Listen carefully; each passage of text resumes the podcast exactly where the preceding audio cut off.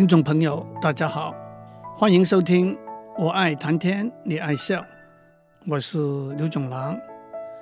中国上古时代的历史可以说开始于三皇五帝。三皇五帝是谁？说法并不一致。一般的说法是，三皇是燧人氏、伏羲氏、神农氏；五帝是黄帝、轩辕氏、高阳氏。高辛氏、帝尧和帝舜。至于五帝是不是血脉相传，也没有确定的说法。帝尧在位的时候，舜辅助他，并且推荐高辛氏的八个后裔，称为八元。元是善良的意思。和高阳氏的八个后裔，称为八楷。楷是忠诚的意思。分管各项政务。帝尧年纪大了，准备把帝位传给舜，就逐渐把政务交给他，自己到四方去巡视。经过二十年的观察，帝尧知道舜的能力和德行，足以胜任共主。在代行共主政务十年之后，帝尧逝世。舜服上三年之后，把共主的位置让给帝尧的儿子丹朱。但是天下人心不服，于是舜登上共主的位置。今天我倒不是要谈历史，而是想要谈谈有关舜的小故事，正是所谓“稗官野史”，也许就是清代诗人王士禛为蒲松龄的《聊斋志异》题的诗所说：“故往言之，故听之吧。”不过，我真正的目的。是要谈谈和舜的故事有关的诗词，那倒是文学上的美谈。相传舜的家世寒微，五代都是庶人。舜的父亲瞽叟是一个瞎子，母亲很早去世。瞽叟续娶，继母生了一个儿子，名字叫做象。按照历史的记载，在家庭里头，父亲糊涂顽固。继母愚蠢横蛮，同父异母的弟弟狂妄傲慢。其实父亲年纪大了，又被年轻貌美的继室迷住了，亏待前妻所生的儿子，溺爱继室的儿女，也是世间常听到的故事。不过舜还是对父母尽孝道，对继母生的弟弟和妹妹也很友善。舜在二十岁的时候，品德和能力的名声已经传播开来了。过了几年，尧上四岳，那就是四方诸侯的头子，征询继任的人选，四岳都推荐舜。尧帝就先把他的两个女儿，娥皇是姐姐，女英是妹妹，都嫁给舜。娥皇和女英也帮助舜和家人和睦相处，同时舜也带动他周围的人。认真努力工作，得到尧帝的嘉许，还把衣服、牛羊赐给舜。舜得到这些赏赐，他的家人眼红了，就想出计谋来杀害他。有一次，瞽叟叫舜爬上屋顶，用泥土来修补屋顶。舜的两位夫人吩咐舜带两顶斗笠爬上屋顶工作。等到舜用梯子爬上屋顶之后，鼓手和象把梯子抽走，放火焚烧。好在舜拿着两个斗笠，用作翅膀一样，从屋顶跳下来，丝毫无损。这可不是到了十五世纪，达文西提出的降落伞的原理吗？又有一次，鼓手叫舜去挖井，等到舜下到深处的时候，鼓手和象就把泥土倒下去，要把井填起来。把舜活活埋死，但是舜的两位夫人预先警告舜，在水井的侧壁挖了一条暗道，舜就在暗道里逃生出来了。娥皇和女英用智慧和宽容辅助照顾支持舜，因此在西汉刘向编的《列女传》里头，在第一卷的《母仪传》里头并列第一。按照历史的记载。娥皇是姐姐，女英是妹妹。有一个说法是，娥皇是正室所生，女婴是术士所生；另外一个说法是尧的长子丹朱是正室所生，娥皇女婴还有九个兄弟是术士所生。那是不是两姐妹九兄弟多年来一直辅助支持舜，后来把丹朱拉了下来呢？这又不得而知了。另外一个问题是，到底娥皇和女英哪一个是正宫，哪一个是妃子，也有不同的说法。让我选一个比较有趣的传说：据说舜从平阳迁到蒲坂去，尧帝就下令两个女儿同时从平阳向蒲坂出发，先到的就是正宫，后到的就是偏妃。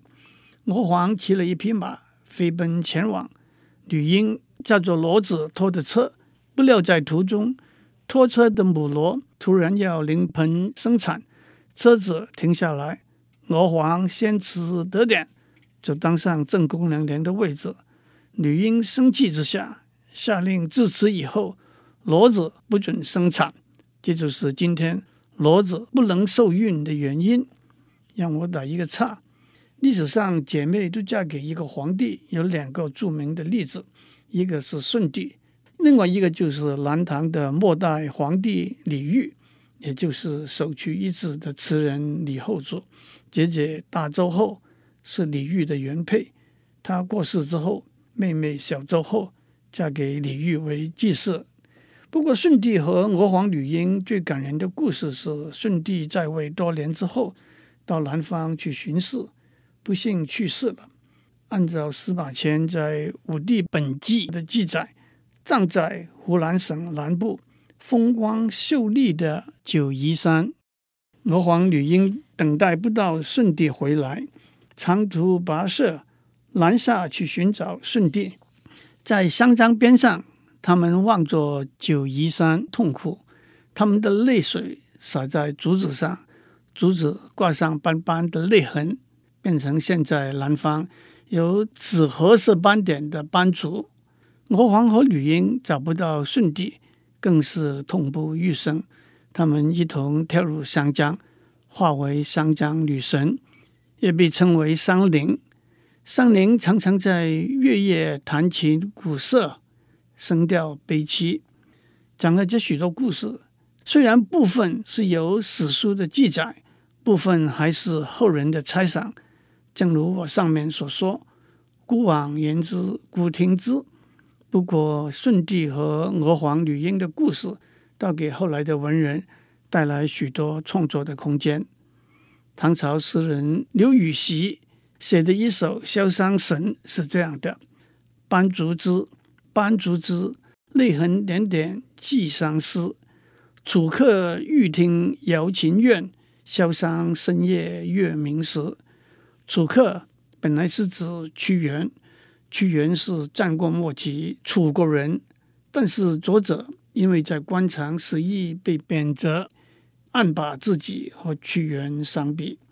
瑶琴就是用玉来装饰的琴，怨哀怨的声音。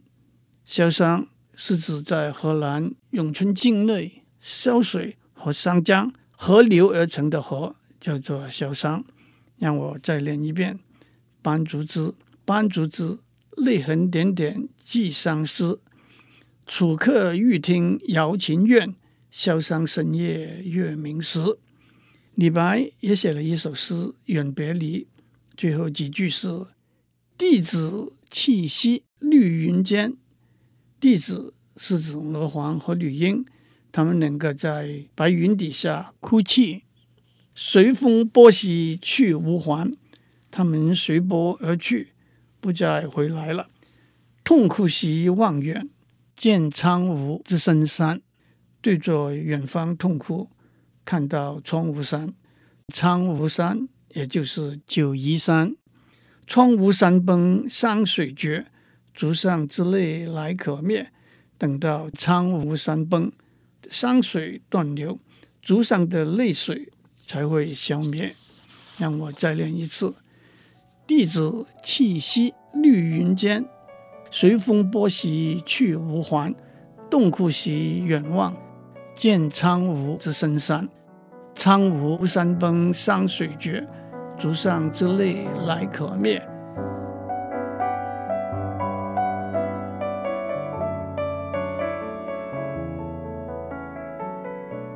在描述舜帝和娥皇女英故事的诗词里头，钱起的一首《山林古色》最为脍炙人口。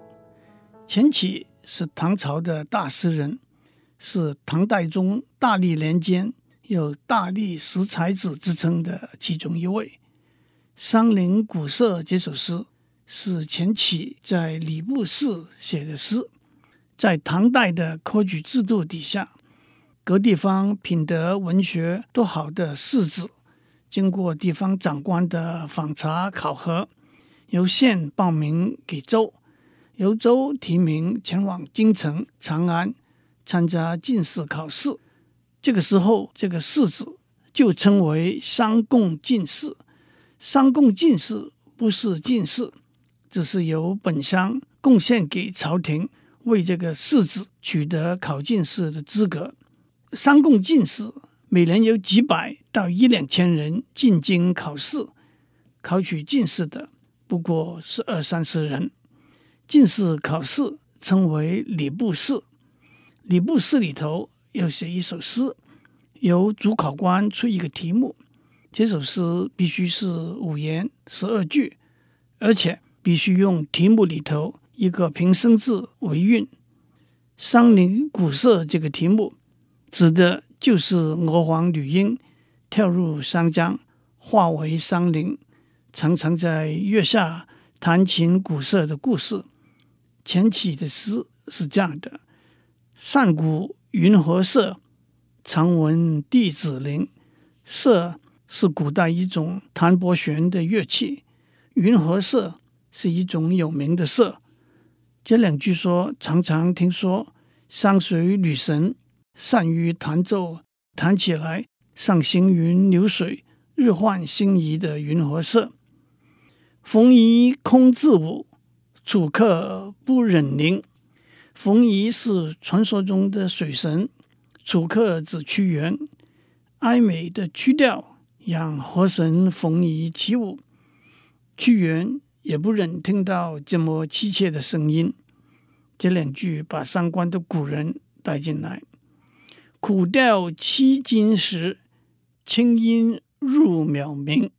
这两句写声音，金石比喻坚硬无情，渺冥指高深遥远不可及的地方。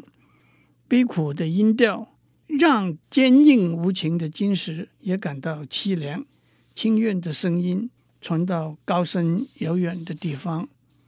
苍梧来怨木，白子动芳心。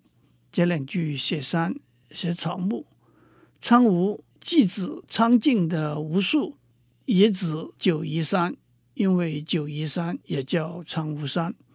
怨木是伤感思念的意思，白子是一种夏天开花的植物，苍梧山也被取掉引起伤感思念之情，白子也因此发放芳香。流水传桑浦，悲风过洞庭。这两句写水，悲凄的曲调随着湘江的流水和吹拂过洞庭湖的风而传播。最后两句是曲中人不见，江上数风清。这是哀叹的结尾。江指湘江，风指九嶷山，曲以中人不见，只看到的。是湘江上的九嶷山，让我再念一遍：上古云和色，常闻弟子伶。冯夷空自舞，楚客不忍宁。苦调凄金石，清音入渺冥。苍梧来怨雾，白子动芳心。流水传桑浦，悲风过洞庭。曲终人不见。江上数风清，这首诗句句贴切地描写湘江女神的故事，最后两句更是画龙点睛的名句，也真是神来之笔。据说钱起在旅途中的一个晚上，月下独自吟诗，听到外面有人在吟“曲终人不见，江上数风清”这两句诗，走到外面，倒看不到人的踪影，就以为是鬼怪，却把这两句诗记在心上，在礼部试的时候用上了。这两句名句也因此被别的诗人套用。滕子京有一首词《临江仙》，滕子京是北宋人，和范仲淹是同科进士，大家都听过他的名字，是因为他重修岳阳楼，请范仲淹写了传颂久远的《岳阳楼记》。念过《岳阳楼记》的听众都记得，范仲淹在文章一开始就交代清楚。庆历四年春，滕子京谪守巴陵郡，越明年，政通人和，百废具兴，乃重修岳阳楼。滕子京的《临江仙》开始两句是“湖水连天，天连水，秋来分外澄清”，那是描写洞庭湖。最后几句是“弟子有灵能鼓瑟。”凄然依旧伤情，那就是伤灵鼓瑟的故事。瑟的声音里一份凄凉悲伤的感情。唯闻兰子动芳清，兰和子都是水边的植物。范仲淹在《岳阳楼记》里头就有“暗子丁兰，郁郁青青”这两句，微微的闻到兰和紫芬芳的花香。结尾两句是。曲终人不见，江上数风清。让我把全首词念一遍，其中有几句我在上面跳过，没有解释。湖水连天，天连水，秋来分外澄清。君山自是小蓬瀛，气蒸云梦泽，波撼岳阳城。地之有灵能鼓瑟，凄然依旧伤情。唯闻兰子动芳心，曲终人不见，江上数风清。其实气蒸云梦泽，波撼岳阳城，也是描写洞庭湖的名句，出自孟浩然的一首诗。云梦泽是湖北的两个泽，在这里滕子京又套用了两句名句。宋朝名词人秦观也有一首《临江仙》。其中有几句是“微波曾不动，冷尽依天星”，描写他在潇湘江上，澄清的河水、微微的水波和被冰冷的水浸透的满天星斗。独以为常静悄悄，遥闻飞色粼粼。独自倚靠着船桅，一份静悄悄的心情，远远听到山林的瑟声。粼粼是清澈的意思，心声含尽古今情，心的声音含尽古今的感情。曲终人不见，江上数风清。让我把这首词念一遍，前面几句我没有解释。千里潇湘罗兰浦，难熬昔日曾经。月定风高路华清。微波曾不动，冷尽一天星。独以为常静悄悄，遥闻飞色粼粼。心生寒尽古今情，曲终人不见，江上数风清。苏东坡在杭州有一次和两个朋友游西湖，忽然看见湖心有一艘装饰华丽的彩舟，里头坐了几个美女。其中有一位特别引人注目，风韵娴雅，她正在弹筝。苏东坡等几个人都瞪着看他，但是曲子还没有弹完，他们的船已经离开了。苏东坡就写了一首词《江城子》，最后几句是：“忽闻江上弄哀筝，苦含情，遣谁听？”忽然听到江上哀怨的筝声。带着悲苦的情调，这是弹给谁听的呀？烟念云收，依约是山林。烟云收敛，是不是湘江女神在弹筝啊？李代曲中询问曲，人不见，树风清。我本来想在曲子结束的时候去追问，可是曲子还没有结束，人不见，树风清。让我把全首词再练一遍：凤凰山下雨初晴，水风清，晚霞明。一朵芙蓉开过上盈盈，何处飞来双白鹭？